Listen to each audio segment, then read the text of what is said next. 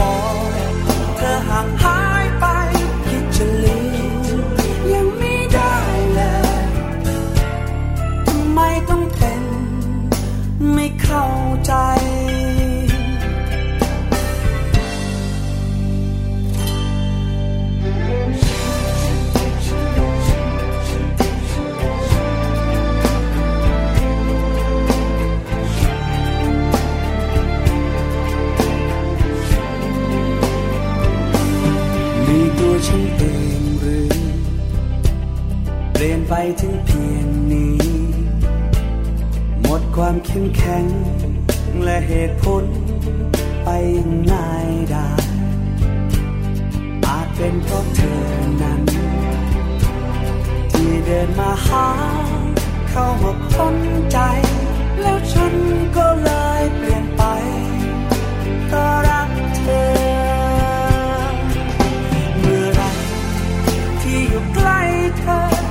ทุกสิ่งเราก็คล้า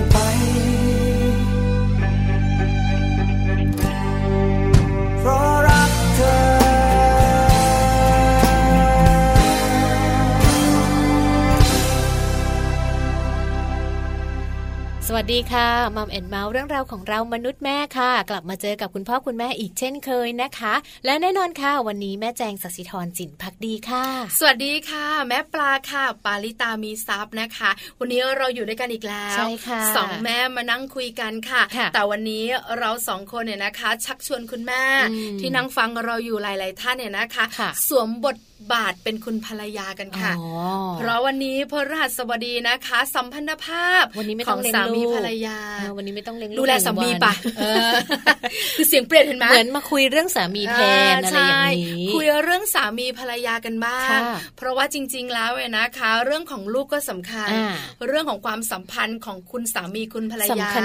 ก็สำคัญด้วยเหมือนกันเนี่ยนะคะ เพราะฉะนั้นหลงลืมไม่ได้เลย เรื่องใดเรื่องหนึ่งนะคะ ถึงได้มีเรื่องของคุณสามีคุณภรรยาอยู่ในรายการมัมแอนเมาส์ไงก็พฤหัสค่ะ ทุกๆ วันพฤหัสเราก็จะมาพูดกันในเรื่องของสัมพันธภาพเนอะระหว่างคุณสามีคุณภรรยานะคะ บางสัปดาห์เนี่ยก็จะเมาเรื่องคุณสามีบ้าง บางสัปดาห์ก็จะมาเมาเรื่องของคุณภรรยาบ้าง ปรับปรุงตัวเองอะไรยังไงดีใช่ถูกต้องค่ะพี่แจงค่ะวันนี้ส่วนใหญ่แล้วเนี่ยคุณสามีคุณภรรยาก็จะต้องมีการปรับตัวเข้าหากันแต่เวลาคุณแม่แม่หรือว่าคุณภรรยาเมาเราก็จะเข้าข้างกันเองแล้วคุณสามีก็จะเป็นเหยื่อเราอะไรแบบเนี้ย แต่บางทีนะคะ เรานั่งคุยกันกับหลาย ๆ แบบว่าหลาย ๆ ประสบการณ์ สิ่งที่เจอต่างกันไม่เหมือนกัน คือมุมคิดก็จะกว้างขึ้นใช่ไหมคะบางทีเนี่ย คุณแม่หลายท่านคุณภรรยาหลายคน อาจจะไม่กล้า แต่เก็บไว้ในใจว่า เออ ฉันก็เคยทำนะแบบนี้เออแบบมันวันนี้นะคะมัมสอรี่เรื่องดีๆ ของคุณแม่นะคะ บอกเลยค่ะ เกี่ยวข้องกับ Facebook เนาะทันสมัยมากเชื่อว่าคุณแม่หลาย ๆ คนมีแหละ แล้วก็ทุกๆ คนเนาะก็จะมีแบบว่าในส่วนของ Facebook อาจจะแบบว่าเปิดเป็นสาธารณะไหมส่วนตัวหรือเปล่า หรือว่าบางคนนะ สามีมี Facebook อันหนึ่งคุณสามีมีหนึ่งอัน คุณภรรยามีหนึ่งอัน ลูกมีอีกหนึ่งอัน เออ แล้วจะเป็นเพื่อนกันดีไหมไม่ไม่ไม่ก็จะไม่รับเป็นเพื่อนกัน คนที่ครอบครัวเขาจะไม่เป็นเพื่อนกันคือ Facebook เนี่ยนะคะ คือเครือข่ายสังคม หรือว่าโลกโซเชียลที่ยุคปัจจุบันนี้ต้องยอมรับนะ ว่าเด็กเด็กวัยรุ่นวัยทำงานผู้ใหญ่ผู้สูงอายุ ใช้กันรู้จักใช่ไหมคะ ใช้กันทำอะไรบ้างคะพี่แจง ก็มีแบบว่าโพสต์ว่าวันนี้ไปทำอะไร วันนี้มีกิจกรรมอะไร บอกเรื่องราวในชีวิตของเรา ความรู้สึกนึกคิดอารมณ์ในช่วงนั้นบางคนก็จะมีแบบว่าโพสต์แบบไม่พอใจอะไรก็จะโพสต์ไปด่าปุ๊บบางคนก็จะแบบอ๋อวันนี้มีความสุขจังเลยลูกคลอดแล้วอะไรอย่างเงี้ยก็มีเหมือนกันใช่ไหมคะคือเป็นพื้นที่ที่เราสามารถจะบอกเรื่องราวของเรา ความรู้สึกนึกคิดกิจกรรมของเราใช่ไหมคะแล้วบางทีนะคะ Facebook ก็เป็นการติดต่อสื่อสาร กับคนที่เป็นเพื่อนของเราทางโลกโซเชียลปกติแล้วเนะคะ ถ้าเราจะเจอเพื่อนๆเราก็ต้องนัดเจอกัน แล้วก็ปะหน้าการเดินทางไปหากันถามสารทุกสุขดิบเป็นยังไงบ้างแม่จ้างตอนนี้เป็นยังไงสามีทิ้งหรือยังอะไรประมาณนี้นี่ถามใช่ไหมหรือแช่งเป็นห่วงนะเอออะไรประมาณนี้ แต่เดี๋ยวนี้นะคะ เราสามารถถามสารทุกสุขดิบ อัปเดตเรื่องราวของตัวเองและเพื่อนๆได้ผ่าน Facebook ใช่ค่ะ บางคนนะคะไม่เจอเพื่อนสมัยประถมเนี่ยมา 20 30 ปี พอไปค้นชื่อโน้ตใช้ชื่อจริงนามสกุลจริง ซึ่งบางคนใช้ชื่อไทยนามสกุลไทยไงแล้วจำได้เอ้ยลองเสิร์ชดู เอาเจอปะหน้ากันในนั้นเราไม่เจอกันมาสิบห้าปีแล้วนะ เป็นยังไงบ้างได้ได้เจอกันอีกด้วยบอกเลยนะอันนี้เป็นเรื่องดีแต่บางคนเนี่ยนะคะไปตามหาแฟนเก่าใน Facebook แล้วแฟนเก่าเดินทางกันมาระยะละระยะความรักครึ่งทางพอคุยกันไปคุยกันมาสปาร์กต่อ ฉันชวนต่อไปถึงแบบว่าปลายทาง แต่บังเอิญว่า อีกคนนึงก็มีสามีแล้วอีกคนก็มีภรรยาแล้ว เกิดปัญหาครอบครัว นี่แหละค่ะปัญหาแบบนี้ที่เราจะคุยกัน วันนี้นะคะ เรื่องของอันตราย Facebook ทำลายชีวิตแต่งงาน โอ้โห อันนี้น่ากลัวนะคะ เพราะฉะนั้นเรียกว่าคุณแม่สาย Facebook คุณพ่อสาย Facebook ต้องมาฟังเลยนะ ใช่ คุณภรรยาคุณสามีขาโลกโซเชียลชิดของเรา มาฟังดีๆเขาบอกว่าอะไรนะ ถ้าเราโพสอะไรก็แล้วแต่ลง Facebook แล้ว มันก็ไม่ใช่เรื่องส่วนตัวอีกต่อไปแล้วค่ะพี่ปลา มันจะกลายเป็นเรื่องสาธารณะ เป็นเรื่องที่คนอื่นสามารถรู้ได้เห็นได้แล้วก็มองเห็นเราหมดเลยว่าเรากำลังทำอะไรอยู่ที่ไหนยังไงบ้างนะคะเพราะฉะนั้นการใช้ก็ต้องมีข้อจำกัดแล้วก็มีข้อควรระวังด้วย เดี๋ยวช่วงของ Mom Story มาฟังกันค่ะ ส่วนช่วง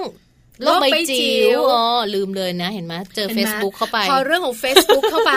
พอเรื่องของภรรยาเรื่องสามีไปเชียวคนนี้กำลังนึกอยู่จะไปตามใครกลับมาก่อนนะคะโลกใบจิ๋ว How to ชิวๆของคุณพ่อคุณแม่ใช่ค่ะวันนี้เป็นเรื่องของ RQ RQ คืออะไร RQ คืออะไรนะคะ คือความสามารถเนี่ยนะคะของอารมณ์และจิตใจในการปรับตัวที่เวลาเราเจอแบบว่าเรื่องไม่ค่อยดี หรือว่าปัญหาร้ายๆนะคะ อันนี้เนี่ยคือ RQ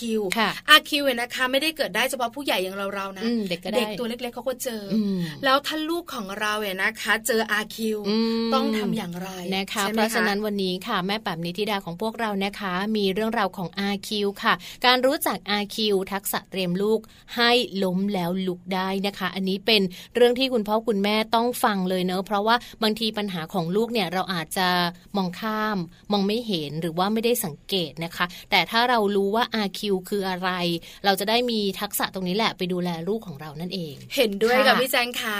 ส่วนตอนนี้นะคะขอแวะกันนิดนึง Happy Tip for Mom นะคะ วันนี้เกี่ยวข้องกับโรคอ้วนใช่ใช่แต่ว่าเป็นโรคอ้วนที่ไม่ใช่ของคุณแม่นะคะ เป็นโรคอ้วนค่ะ เป็นเรื่องที่ต้องระวังเลยนะสำหรับลูกน้อยค่ะ เราพูดถึงเรื่องของโรคอ้วนกันมาหลายวันเหมือนกันหลายรอบเหมือนกันนะคะ วันนี้จะมีเรื่องราวของโรคอ้วนที่ลูกน้อยอาจจะต้องระมัดระวังด้วยคุณแม่ท่านไหนเนอะที่กำลังแบบว่าเตรียมหาอาหารบำรุงสุขภาพให้ลูกกินเยอะๆ ลูกจะได้อ้วนๆ ต้องมาฟังกันนะคะว่าจริงๆ แล้วอ้วนนั้นมันอันตรายยังไงบ้างค่ะ Happy Tip for Mom เคล็ดลับสำหรับคุณแม่มือใหม่ เทคนิคเสริมความมั่นใจให้เป็นคุณแม่มืออาชีพ โรคอ้วน เรื่องต้องระวังสำหรับลูกน้อย คุณพ่อคุณแม่หลายท่านอาจไม่รู้นะคะว่าการปล่อยให้ลูกน้อยอ้วนเกินพอดี เป็นการสร้างปัญหาทั้งด้านร่างกาย และสภาพจิตของลูกในระยะยาวได้ค่ะ มาดูกันนะคะว่าโรคอ้วนนั้นเปรียบเหมือน ภัยร้ายที่ทำลายชีวิตของลูกรัก ของคุณพ่อและคุณแม่ได้อย่างไรกันบ้างค่ะโรคอ้วนนั้นถือว่าเป็นภาวะผิดปกติในระยะยาว เซลล์ไขมันในร่างกายจะมีช่วงที่เจริญเติบโตอยู่ 2 ช่วงนะคะ คือช่วงวัยเด็กและวัยรุ่น การมีจำนวนเซลล์ไขมันสะสมมากในวัยเด็ก ก็จะทำให้การลดน้ำหนักตัวในวัยผู้ใหญ่นั้นทำได้ยากมากยิ่งขึ้น และยังมีแนวโน้มสูงมากขึ้นมากขึ้น ในเด็กที่เติบโตกลายเป็นผู้ใหญ่ ก็จะกลายเป็นเด็กที่มีภาวะน้ำหนักเกินต่อไปได้ค่ะ ปัญหาของเด็กน้ำหนักเกินนั้นนะคะ เนื่องมาจากว่าเด็กที่มีน้ำหนักเกินหรือว่าเด็กอ้วนค่ะ ก็จะมีปัญหาเรื่องความไม่มั่นใจในตนเอง เกิดปัญหาในการเข้าสังคม รู้สึกโดดเดี่ยว ซึ่งเป็นปัญหาทางด้านจิตวิทยา ที่คุณพ่อและคุณแม่ที่มีลูกอ้วน จะต้องหมั่นสังเกตนะคะ ส่วนปัญหาทางสุขภาพร่างกายหลาย ๆ อย่าง ก็อาจจะเกิดขึ้นจากสาเหตุของความอ้วน เนื่องจากว่าเด็กที่มีโรคอ้วนนั้นจะมีไขมันสะสมในร่างกายสูงทำให้การทำงานในการหายใจนั้นเพิ่มขึ้น จึงเป็นเหตุให้มีสมรรถภาพ ในเรื่องของปอดลดลง อาจเกิดภาวะหยุดหายใจขณะนอนหลับ จากภาวะทางเดินหายใจอุดกั้น หรือเป็นโรคหอบหืดได้ด้วยค่ะ ดังนั้นเมื่อรู้ถึงผลเสียของการเป็นโรคอ้วนแล้ว คุณพ่อและคุณแม่ค่ะ ควรจะต้องมีการปรับพฤติกรรมที่ที่เสี่ยงต่อการเป็นโรคอ้วนให้ลูกน้อยตั้งแต่ยังเด็กนะคะ เพื่อป้องกันไม่ให้พวกเขาต้องมาทนทรมานกับโรคอ้วน เมื่อเติบโตขึ้นไปนั่นเองค่ะพบกับแฮปปี้ทิปฟอร์มามกับเคล็ดลับดีๆ ที่คุณแม่ต้องรู้ได้ใหม่ในครั้งต่อไปนะคะ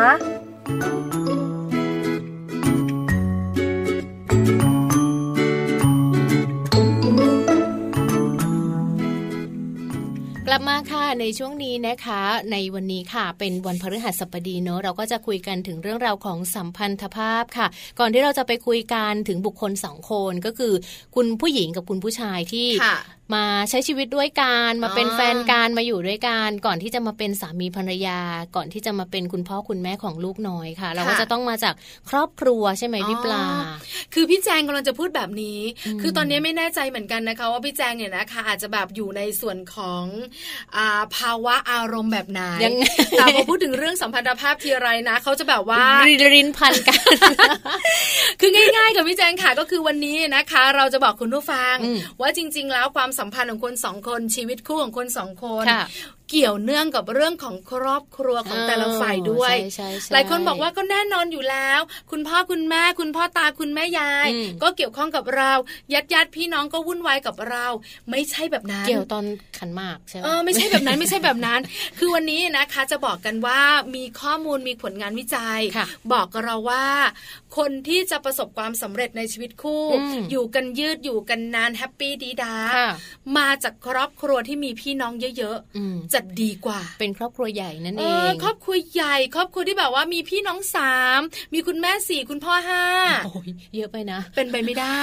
อาจจะมีแบบว่าคุณพ่อคุณแม่ แล้วพี่พี่น้องๆหลายคน แล้วบางทีนะ เราก็เจอลูกพี่ลูกน้อง อาจจะอยู่รวมกันในบริเวณบ้านแบบเนี้ยเขาบอกว่าถ้าคู่แต่งงานเนี่ยมาจากครอบครัวแบบนี้บอกเลยบิงโกคือเป็นครอบครัวที่แบบว่ามีโอกาสแบบใช้ชีวิตอยู่ด้วยกันนานค่ะอัตราการหย่าร้างน้อยลงแต่ถ้าครอบคครัวไหนนะคะอาจจะแบบเป็นครอบครัวเดี่ยวๆเดี๋ยวฟังค่ะ ว่าเหตุผลอะไรทำไมคนที่แบบว่า มีพี่น้องเยอะดูน่าวุ่นวายนะดูน่าวุ่นวายนะจริงจริงจริงๆนะเห็นว่าวุ่นวายจริงๆนะพี่ใช่ไหมคะคือแจงเนี่ยเขาจะมีครอบครัวของเขาที่แบบเป็นครอบครัวเล็กๆของเขา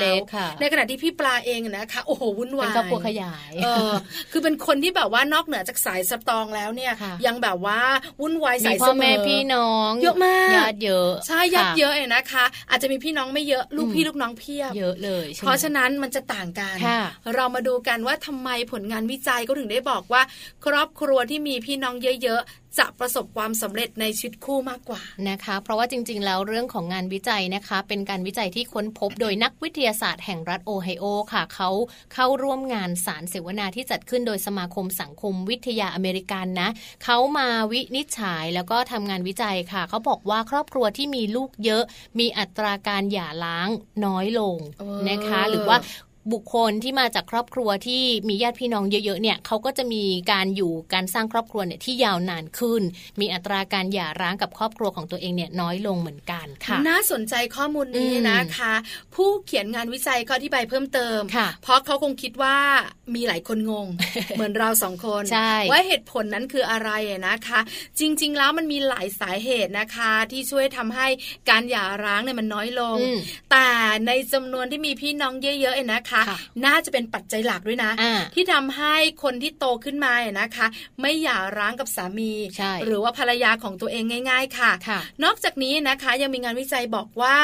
การที่เรามีชีวิตคู่มีความสัมพันธ์ที่ดีเนี่ยนะคะ มีครอบครัวที่เหนียวแน่น มีรากฐานชีวิตที่ดีนะคะ เกี่ยวข้องกับเรื่องของการที่เราเนี่ยนะคะ มีสายสัมพันธ์กับคนหลาย ๆ คนถูกต้องเออไม่น่าเชื่อ เพราะว่าไหนจะมีพี่ ไหนจะมีน้อง ไหนจะมีหลาน ไหนจะมีญาติที่ต้องดูแลต้องอยู่ด้วยกันบางคนต้องส่งหลานเรียน บางคนต้องส่งเออพี่น้องต่างๆ ด้วยอะไรอย่างเงี้ย ก็เลยมีความสัมพันธ์ที่แน่นแฟนเขาก็เลยมีพื้นฐานเรียกว่ามีรากฐานดีในการประคับประคองชีวิตคู่ คือจะบอกเลยนะว่าจริง ๆ แล้วมันวุ่นวายนะ การที่แบบว่ามีพี่น้องเยอะๆแต่ความวุ่นวายนั่นแหละเป็นข้อดีความวุ่นวายอาจจะแบบหนึ่งแต่จะมีความผูกพันที่เกิดขึ้น แล้วเวลาเราอยู่กันหลายๆคนเนี่ยมันเหมือนต้องประนีประนอมใช่ใช่นะคะ เพราะว่าการประนีประนอม หรือว่าการอดทนอดกลั้นค่ะ มันก็เลยเป็นสาเหตุทำให้เราเนี่ยรู้จักการรับฟังกันมากยิ่งขึ้นค่ะพี่ปลา ไม่น่าเชื่อเนาะใช่ใช่คือเราคิดไม่ถึงจากการที่แบบว่าเราอ่านแบบหัวข้อแล้วก็เออน่าสนใจเหมือนจะวุ่นวายใช่ไหมแต่ก็แบบว่าไม่น่าเป็นไปได้นะ เพราะว่าส่วนใหญ่แล้วเนี่ยครอบครัวไหนที่มีพี่น้องเยอะๆนะวุ่นวายแต่กลับกลายเป็นข้อดีทำให้เข้าใจกันมากขึ้นปรณีประนอม แบบว่าเป็นคนปรณีประนอม เป็นคนที่เข้าใจคนอื่นทำให้เราสามารถมาอยู่กับแบบสามีหรือภรรยาของเรา แล้วประนีประนอมเข้าใจเขามากขึ้นนั่นแหละค่ะ แล้วก็งานวิจัยนะคะยังมีบอกเลยนะคะว่าความคิดเห็นค่ะของชาวอเมริกันที่เป็นผู้ใหญ่หน่อยนะคะจำนวนถึง 5,700 คนค่ะพี่ปลาเขามีการสำรวจนะคะเขาพบว่าในครอบครัวที่มีลูกตั้งแต่1ถึง7คนค่ะจำนวนพี่น้องแต่ละคนที่เพิ่มขึ้น ช่วยทำให้อัตราการหย่าร้างลดลงถึง2%ค่ะน่าสนใจมากเลยนะคะเพราะฉะนั้นเนี่ยข้อมูลแบบนี้เราเล่าสู่กันฟัง คุณผู้ฟังที่นั่งฟังอยู่ ไม่ว่าจะเป็นคุณสามี หรือคุณภรรยาลองดูนะ นับจำนวนพี่น้องค่ะดิฉันชูมาแค่สองนิ้ว มีสองคนใช่ไหมคะแต่ญาติเต็มเลยนะ ใช่ค่ะ เพราะฉะนั้นเนี่ยนะคะ ดูซิว่าจริง ๆ แล้วเนี่ยมันเป็นจริงไหมเราเป็นคนปณีปนอมจริงไหมเราเข้าใจคนอื่น หรือเอื้อเฟื้อเผื่อแผ่จริงหรือเปล่ามันมาจากการที่เราอยู่กับพี่ๆน้องๆแล้วก็ลองปรับตัวดูนะคะ เพราะถ้าคุณสามีเราเนี่ยมาจากครอบครัวที่มีพี่น้องเยอะๆเนี่ยก็จะคล้ายกับเรา ความรู้สึกเข้าอกเข้าใจคนอื่นใช่ไหมคะใช่แต่การที่แบบว่าถ้ามีแบบลูกคนเดียว อาจจะขาดเรื่องความเข้าอกเข้าใจปฏิสัมพันธ์อาจจะมีข้อดีอย่างอื่นอะลองดูลองดูนะคะลองสำรวจดูนะคะ คู่ไหนที่มีพี่น้องเยอะก็ลองแบบสำรวจตัวเองดู คู่ไหนมีพี่น้องน้อย ลองสำรวจตัวเองดูว่าจริง ๆ แล้วเนี่ยผลงานวิจัยที่เขาทำกันมานานเนี่ยมันสามารถจะอ้างอิงกับชีวิตคู่ของเราได้หรือเปล่าแต่ทั้งนี้ทั้งนั้นก็ต้องอยู่ว่าในการที่เราอยู่ด้วยกันสองคนคุยกันเข้าใจกันมากน้อยขนาดไหน แล้วเราจะประนีประนอมกับคู่ของเรามากน้อยขนาดไหนด้วยเนาะใช่แล้วค่ะนะคะพักกันแป๊บหนึ่งค่ะ ส่วนช่วงหน้าเนาะมาดูกันค่ะ เรื่องราวของการเล่น Facebook จริง ๆ มันมีหลาย ๆ อย่างที่เป็นข้อดีนะ แล้วก็เป็นหลาย ๆ อย่างด้วยที่มันเกาะให้เกิดอันตรายค่ะ วันนี้เป็นอันตรายของ Facebook ที่อาจจะทำลายชีวิตแต่งงานได้นะคะ ใครที่ชอบเล่น Facebook เราต้องมาฟังกันช่วงหน้ามัมสตอรี่ค่ะเ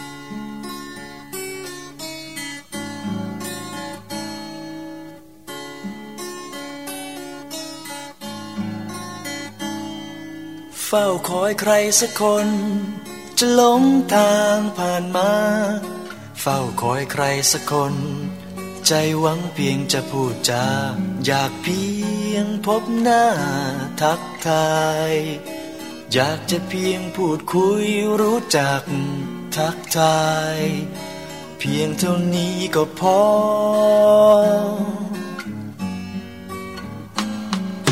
เฝ้าคอยใครสักคน ที่เขาใจเดียวกับเรา เฝ้าคอยใครสักคน ไม่หวังอะไรจากเขา แค่เรานั้นต่างรู้ใจ ไม่ต้องการให้งามล้ำเลิศเหนือใคร ยงเท่านี้ก็พอ อาจเป็นเธอนั้นเองที่ฉันคอยอยู่ แต่ดูเธอไม่เคยเฉลียวใจ อยากให้เธอล่วงรู้ถึงความในใจ เปิดดวงใจสบตาทักทาย เฝ้าคอยใครสักคน ที่เขาจริงใจกับเรา เฝ้าคอยใครสักคน ที่สนใจคนอย่างเราสบตาแล้วต่างรู้ใจ อย่าเป็นเพียงผ่านมาแล้วผ่านพ้นไป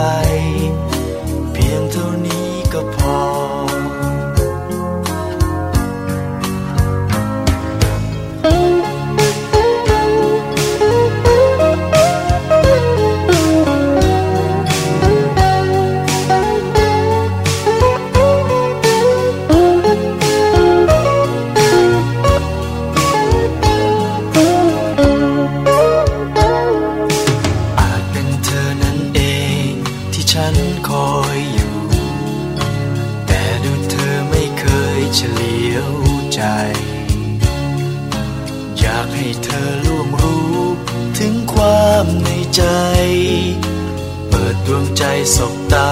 ทักทายเฝ้าคอยใครสักคนที่เขาจริงใจกับเรา เฝ้าคอยใครสักคนที่สนใจคนอย่างเราสบตา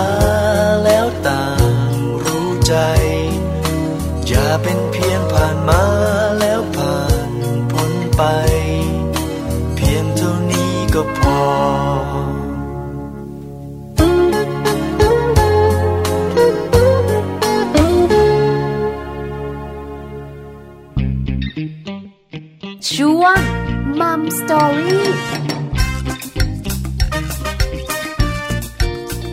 ในช่วงของ Mom Story วันนี้ค่ะ คุณแม่สาย Facebook เนอะหรือว่าคุณพ่อสาย Facebook ค่ะ ต้องมาดูกันนะกับ 8 วิธีค่ะ ที่ Facebook อาจจะทำลายชีวิตแต่งงานของพวกเราได้นะคะ ใช่แล้วเห็นด้วยมากๆเลยนะคะ ประเด็นของเราวันนี้ Mom Story ก็คืออันตราย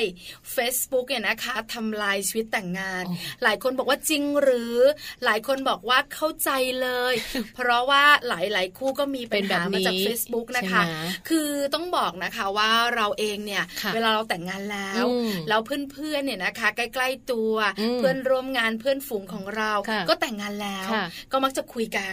แล้วไหนจะตัวเขาเองญาติของเขาญาติของเราก็คุยกันเนี่ยนะคะวันหนึ่งเชื่อมามีโอกาสได้คุยกับพี่คนหนึ่งที่ร่วมงานกันเขาเล่าให้ฟังเขาบอกว่า คือญาติของเขาเนี่ยนะคะ แต่งงาน แล้วก็มีลูกเนี่ยวัยประมาณสิบขวบละแล้ววันหนึ่งเนี่ยนะคะเขามาบอกเราบอกว่าเนี่ยคู่นี้เขาจะเลิกกันบอกฮะ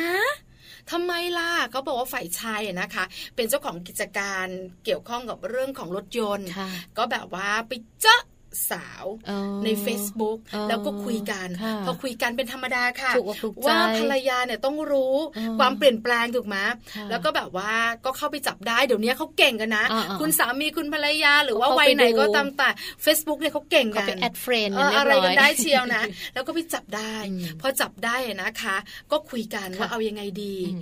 ถ้าอย่างนั้นแล้วก็คุณก็เลิกกับฝ่ายผู้หญิงคนนั้น เพราะผู้หญิงคนนั้นก็มีสามีแล้ว เออใช่ไหมมันไม่ถูกต้องเลยคุณผู้ชายที่เป็นสามีก็บอกฉันเลิกไม่ได้ ให้เลิกกับคนใหม่ฉันก็ไม่เลิกงั้นคุณต้องเลิกกับฉันปัญหาต่อมาก็คือเรื่องของการที่แบบว่าเรากู้ร่วมไง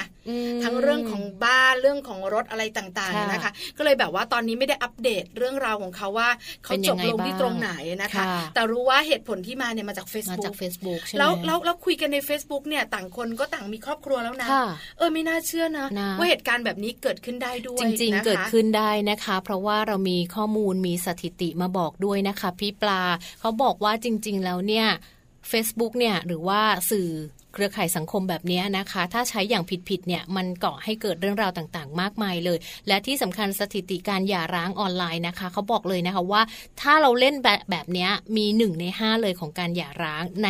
อเมริกา แปลว่าห้าคู่ ถ้าอยู่ในโลก Facebook นะคะแล้วก็ใช้ชีวิตแบบว่า Facebook คือโลกของฉันใช้แบบผิดๆด้วยนะ มีโอกาสแน่ๆนะคะหนึ่งคนในห้าคน Facebook เป็นเหตุนั่นเองนะคะแล้วใน Facebook เนี่ยนะคะบนโลกใบนี้มีคนใช้งานมากกว่า 9 ล้านคนทั่วโลก เพราะฉะนั้นไม่น่าแปลกใจค่ะ ว่ามีผู้คนมากมายที่รู้จักกันผ่านโซเชียลแล้วก็สารสัมพันธ์กันในโลกของความเป็นจริง เพราะฉะนั้นวันนี้นะคะ เราไม่ได้บอกนะว่า Facebook ไม่ดี จริงๆ แล้วประโยชน์ของมันก็ค่อนข้างเยอะใช่ไหมคะแต่ถ้าคุณใช้ Facebook เนี่ยนะคะ ในเรื่องต่างๆเหล่านี้ที่เราจะเล่าสู่กันฟังเนี่ยโอกาสชีวิตคู่ของคุณจะพังทลายลงได้นะมีสูงเลยทีเดียว มันมีอะไรบ้าง ข้อแรกกับพี่แจงนะ ข้อแรกเลยเนี่ย ถ้าหากว่าคุณแบบว่าใช้ Facebook ไปค้นหาแฟนเก่า บางคนนะบอกเลย เราไม่จบไงคือมันเหมือนเราเดินทางกันมาแค่ครึ่งหนึ่งแล้วเราไม่ไปสุดทาง คือถ้าสุดทางเราจะรู้จักผู้หญิงคนนี้ผู้ชายคนนี้ แล้วเราไปกันไม่ได้ก็จบก็ไม่ไปแต่บางคนแบบว่ามันไม่สุดทางยังคิดถึงอยู่ไงยังอยากเจออยู่ด้วยความห่างเราก็เลยไม่ได้เจอกัน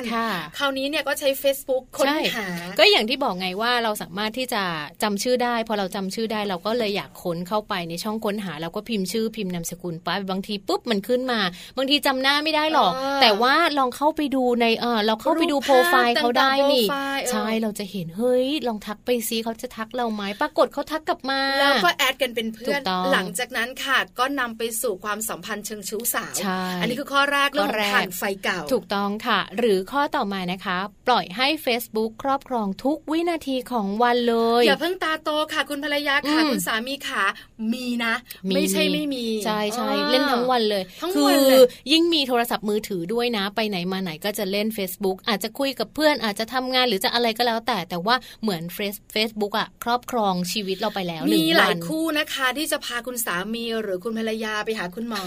แล้วผ่าตัดเนื้องอก คุณหมอบอกตรงไหนคะนี่ไงคะเป็นไหน คือมือติดมือถืออยู่เนี้ยคุณหมอผ่าตัดออกได้ไหมคะไม่ได้เลยมันมีเนื้องอกอยู่มา เป็นแบบนี้จริงๆนะบางคนติดไงพี่ปลาถ้าทำแบบนี้นะคะ ก็ทำให้ชีวิตคู่นะคะ ไม่แฮปปี้นะใช่ใช่แล้วก็ทำให้ชีวิตของเราเนี่ยนะคะไม่ได้แบบสนทนากับใครเลยที่อยู่โลกความเป็นจริง ถูกต้องค่ะเมียก็เบื่อสามีก็บ่นเออประมาณนั้นนะคะ อย่าปล่อยให้มันครอบครองในชีวิตประจำวันของเรานะคะ หรือประเด็นต่อมาค่ะพี่ปลาบ่นเรื่องส่วนตัวออกสื่อผ่านการอัปเดตสถานะ ยังไงก็บ่นอะ วันนี้แบบทะเลาะกับเบื่อจึงเลยทะเลาะกับ เมียอีกแล้วเบื่อจังทะเลาะกับเมียอีกแล้วทำไมไม่เข้าใจบ้าง อีกคนนึงก็บ่นคุณภรรยาก็บ่นสามีไม่ตามใจเลยโน่นนี่นะแล้วเราเวลาที่เราโพสต์ไปอะ มันคือสาธารณะไงไม่ว่าจะเป็นเพื่อนเราเพื่อนแฟนเราทุกคนจะเห็นหมดว่าสถานะตอนนี้ เอ้ย มันเบื่อมันเบื่อเว้ยอะไรประมาณนั้นคือเป็นการบ่นเรื่องของปัญหาชีวิตคู่ ใส่เข้าไปใน Facebook นะคะ แล้วก็เรื่องต่างๆที่เป็นเรื่องส่วนตัวออกสื่อถูกต้องแล้วมันก็สร้างความร้าวฉานเนี่ยนะคะให้ความสัมพันธ์ของเราได้ จริง ๆ แล้วนะคะ ไม่รู้หรอกว่าจะเกิดในรูปแบบไหน แต่ถ้าคุณทำแบบนี้บ่อยๆเดี๋ยวคุณรู้ใช่ไหมคะไม่ว่าจะเป็นคนที่มาบอกเราแนะนำหรือจะเป็นคนที่เข้ามาในช่วงเวลาที่เราอ่อนแอซ้ำเติมก็มีใช่ เพราะฉะนั้นเนี่ยนะคะ แบบนี้เนี่ยบอกเลยเปราะบางไม่ดีไม่ดีนะคะไม่ควรที่จะโพสต์เรื่องส่วนตัวหรือว่าไม่ควรที่จะอัปเดตสถานะแบบที่เรารู้สึกว่ามันไม่ดีอะมันแย่กับจิตใจเคยเจอนะวันนี้แต่งงานแล้วสถานะอะพรุ่งนี้โสด เร็วไปไหมอีกสองวันกลับมาฉันแต่งงานอีกแล้วเลย ก็ไม่รู้ไม่เคยเจอใช่ไหมแล้วบางคนเนี่ยนะเขามีแบบว่าเวลาอยู่ใน Facebook เนี่ยเขาก็จะมีคุยคุยกันอยู่ โอ้โห พอรู้ว่ามีปัญหา แทรกเป็นยาดำมาเชียวมีโอกาสนะมีโอกาสก็มีเหมือนกันนะเผื่อได้ไงฟลุกฟลุกนะคะ หรือถ้าหากว่าคุณเป็นคนหนึ่งเลยนะ ที่ชอบแบ่งปันข้อมูลเรื่องปัญหาความสัมพันธ์กับผู้อื่น ทางแชทมากจนเกินไป เช่นเรื่องของการแต่งงาน แต่งงานมาแล้ววันนี้ไม่มีความสุขเลยแกฉันคิดผิดนะเนี่ยเออเราก็คุยกันนู่นนี่นั่นแล้วก็แชร์ไปจ้าเป็นสาธารณะด้วยน่ากลัวมากอะใครมีความคิดเห็นยังไงช่วยบอกหน่อยค่ะ ก็จะมีทั้งส่งเสริม ยุยงและ ทับถมอ๋อเหรอ คือจริง ๆ แล้วเยนะคะ ต้องเข้าใจกันก่อนนะว่าชีวิตแต่งงานแต่ละคู่ไม่เหมือนกัน เพราะว่าสิ่งที่เราเจอมาอยู่บนพื้นฐานของความต่างกันมาก ๆ เพราะฉะนั้นเนี่ยเหตุผลคำแนะนำการบอกกล่าวหรือว่าความหวังดีเนี่ย บางทีนะคะมันใช้กับ แต่ละคู่ไม่ได้เลย เพราะฉะนั้นเนี่ยการระบายระบายแบบนี้นะคะ มันน่ากลัวมากเลยนะ แล้วบางทีนะคะ มีคนแบบว่า ไปบอกเหมือนว่าไปบอกเรื่องราวตัวเองว่าเจอแบบนี้ แล้วก็เหมือนไปเป็นกูรูผู้รู้ ไปให้คำแนะนำอีกคู่หนึ่งอย่าเลยนะบางทีตัวเองมีปัญหาได้รับคำแนะนำมา ฉันจะอยู่ทำไมเนี่ยชีวิตเป็นของฉันเออก็มีโอกาสที่จะเลิกกันก็มีเหมือนกันคำแนะนำจากบางคนเนี่ยถ้า ถ้าเราถ้าเราได้คำแนะนำที่ดีอะมันก็จะกลับมาแก้ไขได้ไงพี่ถ้าเป็นมุมบวกใช่ แต่ถ้าสมมติว่า เลิกไปเลย ถ้าเป็นพี่นะ พี่เลิกไปแล้ว ใช่ พี่ไม่อยู่แล้ว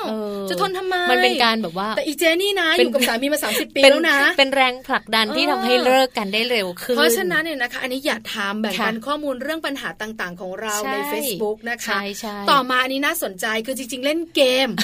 คือเมื่อก่อนนี้นะคะ ก็จะมีเกมหนึ่งเกมที่ก็เรียกว่าฟาร์มวิวฮอตฮิตมากๆ เมื่อก่อนนี้พวกเพื่อนๆก็เล่นกันนะคะเดี๋ยวนี้ก็จะมีเกมใหม่ๆเดี๋ยวนี้มีใหม่แล้ว ใครที่เล่นเกมฟาร์มวิวนะ แล้วใส่ใจสัตว์สมมุติในฟาร์มวิวมากกว่าครอบครัวหรือว่าคู่สมรสเนี่ยปัญหาเกิดทันทีนะจ๊ะจะบอกให้ คือเมื่อก่อนนี้เนี่ยถ้าเป็นแบบนั้น แต่เดี๋ยวนี้เนี่ยเกมไหนไม่รู้ล่ะเขาเล่นกันเนี่ยนะคะ ถ้าคุณใส่ใจ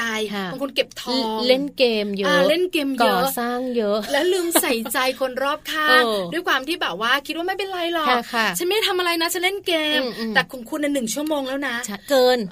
ทั้งวันอะเพราะฉะนั้นเนี่ยนะคะ ปัญหาความสัมพันธ์ของชีวิตคู่มีปัญหาเกิดทันทีเลยใช่ไหมคะ เพราะว่าเราคุยบ่อยๆ คุณหมอนักจิตวิทยาก็มักจะบอกเราว่าจริง ๆ การสื่อสารสำคัญในชีวิตคู่ถูกต้องเพราะฉะนั้นมัวแต่เล่นเกมไม่คุยกันใช่มีปัญหาทุกอย่างก็จะห่างกันออกไปเนอะไม่เฉพาะแต่ฟาร์มวิวนะคะ เพราะฉะนั้นเป็นทุกๆเกมก็ต้องระมัดระวังกันด้วยสำหรับใครที่ชอบเล่นเกมนะคะ หรือจะมีในส่วนของการแบบว่ามี Facebook เนอะจีบเล่นทางโพสสาธารณะรูปถ่ายแล้วก็ประวัติเออเคยมีคนมาจีบแม่แจงใน Facebook ไหมไม่มีอะเขาจีบกันยังไงอะ inbox คุยกันเหรอไม่ไม่บางทีเขาก็แบบว่าเปิด Facebook เป็นสาธารณะใช่ไหมรูปหนูสวยไงหนูเป็นคนที่หน้าตาดีไงแล้วก็อันนี้สมมุติสมมุติ เดี๋ยวคุณผู้ฟังหลายท่านจะเข้าใจผิด คือสมมตินะสมมติหนูหน้าตาดีแจงอึมใช่อึมสวยขาวตาโตหนูก็โพสต์ไปเลยปากเป็นกระจับถูกตายแล้วสวยจังนางแบบชัดๆ แล้วก็จะมีคนมาเข้ามาใช่สวัสดีครับ ชื่ออะไรน่ารักอันนี้มันนี่เขาทุกคนก็จะเห็นหมดนี่ก็คือการจีบกันแล้วพี่เล่นเล่นเขาก็มาคุยกันเขาก็มาถามว่าหนูทำอะไรอยู่ที่ไหนหนูก็จะบอกว่าว่างค่ะวันนี้ว่างวันนี้ไม่มีอะไรทำเลยไม่มีใครนะเตยนี่คือการแบบว่าอ่อยแล้ว อันนี้สมมุตินะคะเขาเรียกทอดสะพาน ภาษาทางการเนี่ยนะก็คือเนี่ยเป็นแบบนี้คือเล่นการผู้ชายก็เล่นผู้หญิงก็เล่นสักพักหนึ่งมันจริง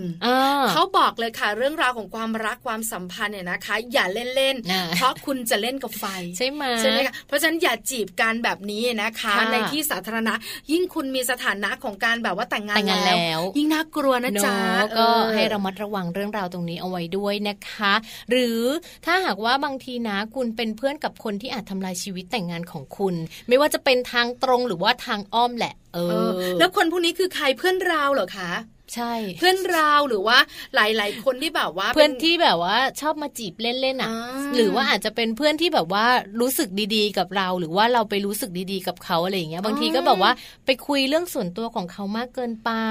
เลิกกับแฟนยังบางคนแบบว่าเรื่องชาวบ้านเลิกเลิกกับคนนั้นยังไอ้ที่คบมาเมื่อ 20 ปีที่แล้วอะอ๋อเลิกเลิกยังเลิกเลิกแล้ว เสียบต่อนะ เฮ้ยน่ากลัวจังเลยอะแบบนี้ไม่ดีไม่ดีไม่ดีสมมุตินะพี่คือดิฉันไม่ค่อยรู้เรื่องค่ะ คือ Facebook รู้จักไหมมีไหมมีแต่ไม่ค่อยเล่น เพราะฉะนั้นเนี่ยก็จะไม่ค่อยมีใครมา inbox คุยกัน อัปเดตเมื่อ 5 ปีที่แล้วนะคะ ได้ข่าว 6 ปีกว่าบางทีนะคะมีแบบว่าเขา happy birthday ได้เห็นมา 2 ปีที่แล้วอะคือไม่รู้เขาไปโพสต์อยู่ที่ไหนแกมา 2 ปีแล้วเกินแล้วคือเป็นอย่างนี้จริงเพราะฉะนั้นเนี่ยนะคะก็จะไม่ค่อยเข้าใจ แต่พี่แจงเนี่ยเขาจะเล่นเยอะกว่าเล่นเล่นเล่นค่ะ แต่ว่าไม่ได้แบบไม่ได้อ่อยไม่ได้ทอดสะพานกับใครทั้งนั้นเลยนะคะคือจริงๆแค่โพสต์มาทุกคนก็จะแบบว่ากดไลค์แล้วไปเลย ไม่รูปโปรไฟล์ไม่สวย รูปโปรไฟล์นี่คือรูปลูกด้วยนะบอกบ่งบอกเลยฉันแต่งงานแล้วจ้ะพอมีลูกแล้ว นี่นี่คุณแม่ขาลูกอายุสิบขวบหรือยี่สิบคะคุณแม่ดูอายุเยอะมากไม่ใช่คุณแม่ดูยังเด็กอยู่เลยอะไรแบบนี้ คือแบบนี้มันจะเป็นแบบว่าเรื่องของการที่เราเป็นเพื่อนกับคนที่มีโอกาสทำลายความสัมพันธ์มันสุ่มเสี่ยง แฟนเก่านี่สัมพันธ์แล้วอย่าไปยุ่งกับเขาเลยนะอย่าไปเป็นเพื่อนกับเขาเยอะเพราะมันเปราะบางมันบอบบางแล้วมันอ่อนไหวนะแล้วบางคนชอบบอกว่าชอบเขียนเอาไว้ว่าเชื่อมต่อได้ทุกที่ทุกเวลาพูดละคุณเปิดกว้างมากเลยเปิดกว้าง open ตลอดเวลาจ้ะกับสุดท้ายนะคะ ไม่ยอมเล่าให้คู่ของเราฟังค่ะ ว่าเราทำอะไรบน Facebook บ้าง บอกเลยนะ อืมเรื่องใหญ่บางคนนะ บล็อกเลยบล็อกใครบล็อกสามี ไม่ได้นะบางคนบล็อกภรรยา ไม่ไม่ฉันไม่อยากเป็นเพื่อนกับเธอ ภรรยาบอกว่าพยายามแบบว่า add friend ทำไมไม่ add ฉันสักทีทำไมไม่รับฉันสักทีเพื่อนเลยประมาณนี้ใช่ไหมนั้นนะคะ ก็จะเป็นอีกหนึ่งสาเหตุเลยที่เกาะให้เกิดความไม่น่าเชื่อใจ ไม่ไว้เนื้อเชื่อใจ หรือพยายามปกปิดอะไม่เล่นไม่เล่นให้เห็นอะไรคือไม่ยอมรับเราเป็นเพื่อน แล้วก็แบบว่าทำให้เราไม่รู้ว่าทำอะไรบ้างไม่บอกไม่บอกใช่ไหมเวลาจะแบบว่าเล่น Facebook เนี่ยนะคะ ก็แบบว่าแอบเล่นแอบเล่นห่างไกลเชียชงเงอไม่เห็นอะไรแบบนี้มีปัญหานะคือเราเองเนี่ยนะคะ บางทีเนี่ยคุณสามีก็แบบวุ่นวายอยู่กับโทรศัพท์ เราก็เดินไปทำเป็นแบบว่าชงเงอดูชงเงอชงแงเล่นเล่นกับใครอะไรอย่างเงี้ย เห็นเข้าแต่ Facebook บางทีแล้วแบบว่าเราเข้าไปดูเขานะ เอ๊ะทำไมแบบว่า สาวคนนี้กดไลค์ทุกครั้งเลยใช่ไหมเราก็อยากรู้พอถามก็บอกสาวที่ไหนหกสิบกว่าแล้ว เราก็เลยกดเข้าไปดูโปรไฟล์ของสาวๆยี่สิบสามเองบอกหกสิบทะเลาะกันเนี้ยคืออันนี้ก็เป็นเรื่องเหมือนกันนะเป็นปัญหาเหมือนกันนะ เพราะว่าจริง ๆ แล้วถ้าบอกกันแบบตรงไปตรงมา เราก็ไม่อยากรู้จริงๆนะทุกเรื่องนะคะไม่ใช่เรื่องความสัมพันธ์ของสามีภรรยานะ เรื่องอื่นๆ สังเกตดาราไหมถ้าดาราคนไหนนะคะมีข่าวต่างๆ แล้วแบบว่าแบบซุ่มยังไม่ปกยังไม่เปิดไม่เปิด โอ้โหแคะแกะเกาแต่ออกมายอมรับปุ๊บนะ ปล่อยจบไม่สนใจละ เหมือนกันค่ะถ้าคุณสามีเปิดเผย แบบตรงไปตรงมาขาวสะอาดเราก็ไม่สนใจ ในขณะเดียวกันคุณภรรยาก็เช่นเดียวกันนะคะ คุณภรรยาเองเนี่ยก็ใช้น้อยนะ คุณผู้หญิงเองเนี่ยมีคุมโปงเล่น Facebook เคยเจอมาน่ากลัวมาก ใช่ค่ะ แล้วแบบว่าวิธีการนัดเจอหรือว่าการพูดคุยกับเพื่อนบางคน อาจจะเป็นเพื่อนผู้ชายหรือว่าเพื่อนต่างเพศเนี่ยอะไรเนี่ย บางทีมันทำให้แบบว่าอีกฝ่ายหนึ่งอะรู้สึกว่า เฮ้ยมันแบบว่าไม่ใช่เพื่อนแล้วอะอะไรอย่างเงี้ยพอมันเริ่มมีข้อสงสัยอะค่ะ ทุกอย่างเนี่ยมันก็จะเป็นปัญหาตามมาทีละเปาะทีละเปาะแล้วเราแก้ไม่ได้ไงพี่ปลาใช่แล้วนะคะอันนี้เป็นสิ่งที่น่ากลัวมากๆเลยนะคะสำหรับสัญญาณเตือนเลยค่ะว่ามันอันตรายนะสำหรับการเล่น Facebook 8 ข้อด้วยกันใครใครทำแบบนี้ข้อไหนข้อหนึ่งงดไปเลยหรือว่าเลิกไปเลยก็ดีอย่าทำนะ ถ้า 8 ข้อเลยบอกเลยค่ะไม่รอดโอกาสความสัมพันธ์ชีวิตคู่ของคุณเนี่ยนะคะจะล่มสลายลงไปนะคะทางที่ดีทางที่ดีนะคะ ควรจะบอกว่าเป็นเพื่อนกับแฟนของเรา เออ แฟนของเราเนี่ยไม่ว่าจะเป็นผู้หญิงผู้ชายเนี่ยก็เป็นเพื่อนกันไป แล้วเวลาเราโพสอะไรอย่างเงี้ย ติดแท็กไปเลยจ้าให้เป็นรู้เรื่องกันไปเลยว่าทำอะไรอยู่ที่ไหนเปิดเผยชัดเจนไม่ต้องถามต่อไปใช่ไหมคือการเล่น Facebook เนี่ยนะคะ ก็จะมีมุมบวก มุมบวกเราก็รู้กันแหละนะคะ ว่าแหมไม่เจอกับคนที่ห่างหายได้เจอเพื่อนหวยหาอดีตแล้วยิ่งเป็นแบบว่าผู้สูงอายุเนี่ยนะคะ หรือไม่อาจจะเป็นแบบว่าข้าราชการเกษียณคนที่ไม่ทำงานแล้วก็จะได้ไม่เหงาถูกต้องไม่เป็นโรคซึมเศร้าได้เห็นแต่ละคนคนนี้ไปเที่ยวเกษียณแล้วไปเที่ยวอยู่นู่นอยู่นี่ฉันอยู่นี่นะอะไรอย่างเงี้ยสนุกแต่ในมุมลบๆเนี่ยนะคะ ก็จะมีค่อนข้างเยอะที่แบบบางคนก็จะเป็นประมาณว่าเห็นคนอื่นมีความสุข แล้วพอมาดูตัวเอง แล้วกลายเป็นทุกข์เครียด อันนี้ก็เป็นมุมลบในมุมของสัมพันธภาพก็จะเป็นปัญหาที่เราบอกกันว่า Facebook ก็สามารถทำลายชีวิตแต่งงานได้ ขอให้ใช้ให้ถูกต้องแล้วกันนะคะเอาเป็นว่าช่วงนี้นะคะ เราก็คงจะต้องจบในเรื่องของการใช้ Facebook แต่เพียงเท่านี้หวังว่าหวังว่าทุกๆ คนคงจะบอกว่าใช้ Facebook ได้อย่างมีคุณภาพและมีคือวันนี้แม่แจงเสียงดังมากเลยอะใช่ใช่เพราะหนูเป็นคนที่เล่น Facebook เพราะเขาเป็นคนที่บอกว่าวุ่นวายอยู่กับโลกโซเชียลแล้วก็เป็นคนที่คุ้นเคยแล้วมีความสุขและเข้าใจมัน แต่แต่อะไรหนูไม่ได้ติดอะไรเลยใน 8 วิธีนี้ไม่ได้ใช้เลย เพราะว่าหนูอะ แท็กตลอด คือดีมากน่ารักหนูเปิดแต่คุณสามีนะแปดข้อนี้ใช้เป๊ะเลยอะ ใจร้ายไปจัดการเคลียร์นะ ได้ได้เอาละพักกันค่ะ ปล่อยน้องแจงไปเคลียร์คิดเครียดกันก่อนเดี๋ยวช่วงหน้ากลับมาโลกใบจิ๋ว How to ชิวๆของคุณพ่อคุณแม่ค่ะ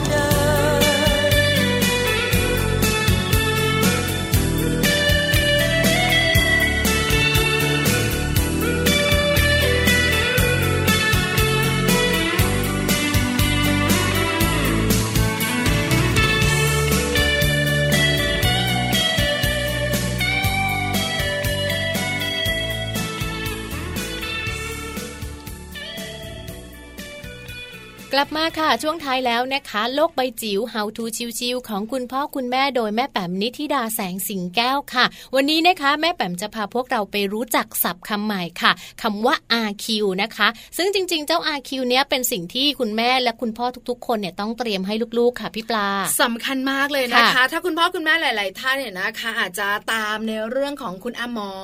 หรือว่าอาจจะเป็นจิตวิทยาเด็กอะไรต่างๆนะคะ เราจะทราบกันว่าจริง ๆ แล้วเนี่ยนะคะเดี๋ยวนี้ คุณหมอหลาย ๆ ท่านผู้เชี่ยวชาญหลาย ๆ ท่านจะบอกว่าปล่อยให้ลูกของเราผิดหวังบ้าง ใช่ไหมคะ เพราะว่าตอนนี้เนี่ยคุณแม่คุณพ่อ support ลูกเหลือเกินทุกเรื่องไม่อยากให้เขาเนี่ยนะเขาร้องไห้เลย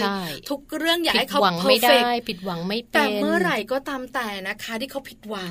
จะตอนอายุเท่าไหร่ไม่รู้เขาจะรับมันไม่ได้ มันจะเป็นปัญหาแล้วก็ส่งผลทำให้เขาใช้ชีวิตในโลกใบนี้ไม่ได้ด้วยใช่ค่ะ วันนี้นะคะก็เลยมีข้อมูลนี้มาบอกกันแม่แป๋มบอกว่าสำคัญสำคัญ ต้องคุยให้ฟังค่ะ เรื่องของ RQ เนี่ยนะคะ วันนี้มารู้กันค่ะ รู้จัก RQ ทักษะเตรียมลูกให้ล้มแล้วลุกได้ ดูซิว่าจะเป็นแบบไหนอย่างไร บอกคุณผู้ฟังไว้เลยนะว่าไม่ยากค่ะคุณพ่อคุณแม่ค่ะเนาะไปฟังแม่แป๋มพร้อม ๆ กันเลยค่ะ โลบายจิ๋วโดยแม่แบบนิชิราแสนสีแก้วครับสวัสดีค่ะ คุณพ่อคุณแม่ค่ะ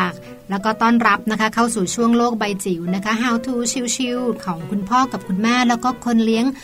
ลูกๆในโลกใบเล็กๆ ทุก ๆ คนเลยนะคะ วันนี้ค่ะชวนคุยเป็นข้อมูลความรู้สักนิดหนึ่งนะคะ แล้วก็เป็นสิ่งสำคัญสำหรับการเลี้ยงลูกสมัยใหม่ โดยเฉพาะอย่างยิ่งในโลกยุคที่สังคมกำลังเปลี่ยนแปลงสุดๆไปเลยนะคะ ทักษะอันหนึ่งที่หลังๆมีการพูดถึงเยอะขึ้นมากๆนะคะ แน่นอนว่า IQ EQ เราคุยกันเยอะแล้วเนาะเรื่องของของ CQ Creativity Quotient เรื่องของ AQ Adversity Quotient ก็คุยกันไปแล้วนะคะวันนี้จะชวนคุยอีกคิวหนึ่งค่ะ ซึ่งเป็นทักษะที่ทำให้ลูกของเราจิตใจแข็งแกร่ง จัวหัวแบบนี้น่าสนใจตรงที่ สภาพปัจจุบันนี้นะคะ เป็นสภาพที่เอื้อกับการที่ทำให้เราหมดกำลังใจ ให้ลูกของเรารู้สึกท้อแท้เหนื่อยหน่าย แต่ประเด็นสำคัญคือเมื่อรู้สึกแบบนั้นแล้วทำอย่างไรให้ลูกของเราลุกขึ้นมาได้โดยเร็ว แล้วก็ง่ายด้วยนะคะ ตัวนี้เป็นทักษะสำคัญ โดยเฉพาะอย่างยิ่งในศตวรรษที่ 21 นะคะที่มีการเปลี่ยนแปลงเรื่องของการเรียนรู้อย่างหลากหลายนะคะ เรามาคุยกันนะคะสำหรับ ตัว Q ตัวนี้นะคะ เขาใช้คำว่า RQ ค่ะ เป็นคำที่อาจจะคิดขึ้นมาใหม่ด้วยซ้ำนะคะ ย่อมาจาก resilient quotient นะคะ ซึ่งคำคำนี้เนี่ยมันเหมือนกับคล้ายๆ กับว่า เป็นทักษะที่ทำให้เราเนี่ยมีความยืดหยุ่นนะคะกับเรื่องของอารมณ์นะคะ แล้วก็เรื่องของความคิดมากขึ้นนะคะ ซึ่งอาจารย์ธีรเกียรติเจริญเศรษฐศิลป์ผู้อำนวยการศูนย์สมิติเวช parenting center อดีตรัฐมนตรีว่าการกระทรวงศึกษาธิการ และจิตแพทย์เด็กและวัยรุ่นจากสหราชอาณาจักรได้อธิบายนะคะบอกว่าไอ้คำว่า RQ เนี่ยเป็นคำนิยามนะคะในช่วงที่เราเจอสิ่งที่กระทบกระเทือนจิตใจ เหตุการณ์ร้ายแรง หรือว่าอะไรก็ตามที่ทำให้เรารู้สึกแย่มากๆเลยกับชีวิต แต่สุดท้ายแล้วเราสามารถที่จะ ลุกขึ้นกลับมาได้ ฟื้นกลับขึ้นมาได้นะคะ เหมือนกับคนที่เขาล้มแล้วลุกได้นะคะ ซึ่งตรงนี้เป็นเป็นการสะท้อนทักษะสำคัญมากๆนะคะ ว่าข้างในต้องแข็งแกร่งสุดๆนะคะแล้วก็เป็นสิ่งที่ไม่ใช่เฉพาะเด็กเท่านั้นนะ ผู้ใหญ่ก็ควรจะต้องมีการฝึกทักษะนี้นะคะ เป็นเรื่องของ growth mindset ข้างในของเรา เรื่องของกรอบความคิดทัศนคติ แนวคิดแบบยืดหยุ่นค่ะ ซึ่งจะช่วยทำให้เขาสามารถปรับ ตัวได้ดีกับสถานการณ์ที่เปลี่ยนแปลงหมุนไปหมุนมาอย่างรวดเร็วรุนแรงอย่างเช่นทุกวันนี้นะคะ ซึ่งไอ้ตัว RQ เนี่ยปัจจุบันนี้เวลาที่เขาคุยเนี่ยเขาจะพูดรวมกับสิ่งที่เรียกว่า EF นะคะ เราคุยกันไปหลายครั้งในรายการค่ะ คือ Executive Function เป็นความสามารถของสมองและจิตใจในการควบคุมความคิดอารมณ์ และการกระทำเพื่อให้เราไปถึงเป้าหมายที่เราต้องการนะคะ ซึ่งตรงนั้นเนี่ยมันจะเป็นการผสมกันระหว่างตัว RQ กับตัว Growth Mindset แล้วก็ EF นะคะซึ่งเด็กทุกคนเนี่ยสามารถมีได้ ถ้าเกิดว่าได้รับการอบรม ได้รับการดูแล ได้รับการกระตุ้นนะคะแล้วก็ส่งเสริมทักษะพวกนี้นะคะ ซึ่งตรงนี้นะคะอาจารย์ธีรเกียรติบอกว่าสุขภาพจิตของเด็กเป็นปัญหาสำคัญนะคะ เด็กบางคนเริ่มตั้งแต่เป็นคนที่ขี้กลัวอ่อนไหวดื้อนะคะ แล้วก็ลุกลามไปถึงปัญหาอื่น ๆ ที่ที่รุนแรงมากขึ้นนะคะ ซึ่ง มันสะท้อนให้เห็นว่าเด็กแต่ละคนจะมีการปรับตัวต่อสภาวะที่เขาไม่คุ้นชิน หรือสภาวะที่เขาไม่ชอบเนี่ยแตกต่างกัน เรื่องของความยืดหยุ่นจึงเป็นเรื่องสำคัญมากๆนะคะ ที่เด็กๆจะต้องรู้สึก ต้องรู้จักที่จะปรับใจปรับอารมณ์นะคะ ถ้าเกิดล้มแล้วสามารถที่จะลุกขึ้นมาแล้วใช้ชีวิตต่อไปได้อย่างมีความสุขแล้วก็มีประสิทธิภาพ วันนี้เบาๆนะคะหอมปากหอมคอเราแนะนำตัวนี้ ถ้ามีโอกาสเดี๋ยววันหลังเรามาลงลึกกับเรื่องของ resilient quotient กันต่อไปในข้างหน้าค่ะ โลายจิ๋วโดยแม่แบบ ได้ฟังได้รู้จักกันไปแล้วนะคะสำหรับ RQ ค่ะ เป็นอีกหนึ่งทักษะเลยนะคะ ที่คุณพ่อคุณแม่ต้องเตรียมค่ะ ให้ลูกของเราเนี่ยรู้จักล้มแล้วก็ลุกได้เองด้วยนะคะ ใช่แล้วละค่ะ อันนี้ไม่ยากไม่ยากแม่แปมเนี่ยนะคะ บอกเราแบบง่าย ๆ เข้าใจนำไปใช้ได้ด้วย คุณพ่อคุณแม่ค่ะเรื่องของลูกๆเนี่ยนะคะ เป็นเรื่องที่แบบว่ามีอะไรที่ต้องใส่ใจเยอะ ต้องจัดการเยอะ แล้วคุณพ่อคุณแม่หลาย ๆ ท่านเนี่ยนะคะ ก็จะพยายามดูแลลูกทั้งร่างกายและจิตใจเนอะให้เขาเติบโตไปแข็งแรงพร้อมกัน ร่างกายแข็งแรงจิตใจเข้มแข็ง เพื่อเขาจะอยู่บนโลกใบนี้และสังคมที่เป็นสังคมที่เราอยู่เนี่ยอย่างมีความสุขใช่ใชไหมคะเพราะฉะนั้นเนี่ยนะคะฟังมัมแอนเมาส์ค่ะมัมแอนเมาส์ห้าวันต่อสัปดาห์เนี่ยก็จะมีเรื่องราวที่เกี่ยวข้องกับคุณแม่คุณลูก คุณสามีคุณภรรยาแล้วทุกเรื่องเนี่ยนะคะล้วนแต่เป็นเรื่องการเลี้ยงดูลูก การดูแลลูกแล้วก็ทุกอย่างที่ทำส่งผลให้เขามีความสุขนะคะใช่ค่ะฟังกันแปดโมงเช้าถึงเก้าโมงเช้าเจอเราสองคนแม่แจงกับแม่ปลาค่ะค่ะ แต่ว่าวันนี้นะคะมัมแอนเมาส์ของเราค่ะมาถึงช่วงท้ายแล้ว คงจะต้องส่งคุณพ่อคุณแม่ค่ะ แล้วก็คุณผู้ฟังที่ฟังรายการของเรานะคะ ไปทำกิจกรรมอื่น ๆ ไปฟังเรื่องราวอื่น ๆ กันบ้างนะคะ กลับมาเจอกับพวกเราสองคนได้ใหม่ค่ะ กับมัมแอนเมาส์แปดโมงเช้าถึง9ก้าโมงเช้านะคะ วันนี้ไปแล้วค่ะ สวัสดีค่ะ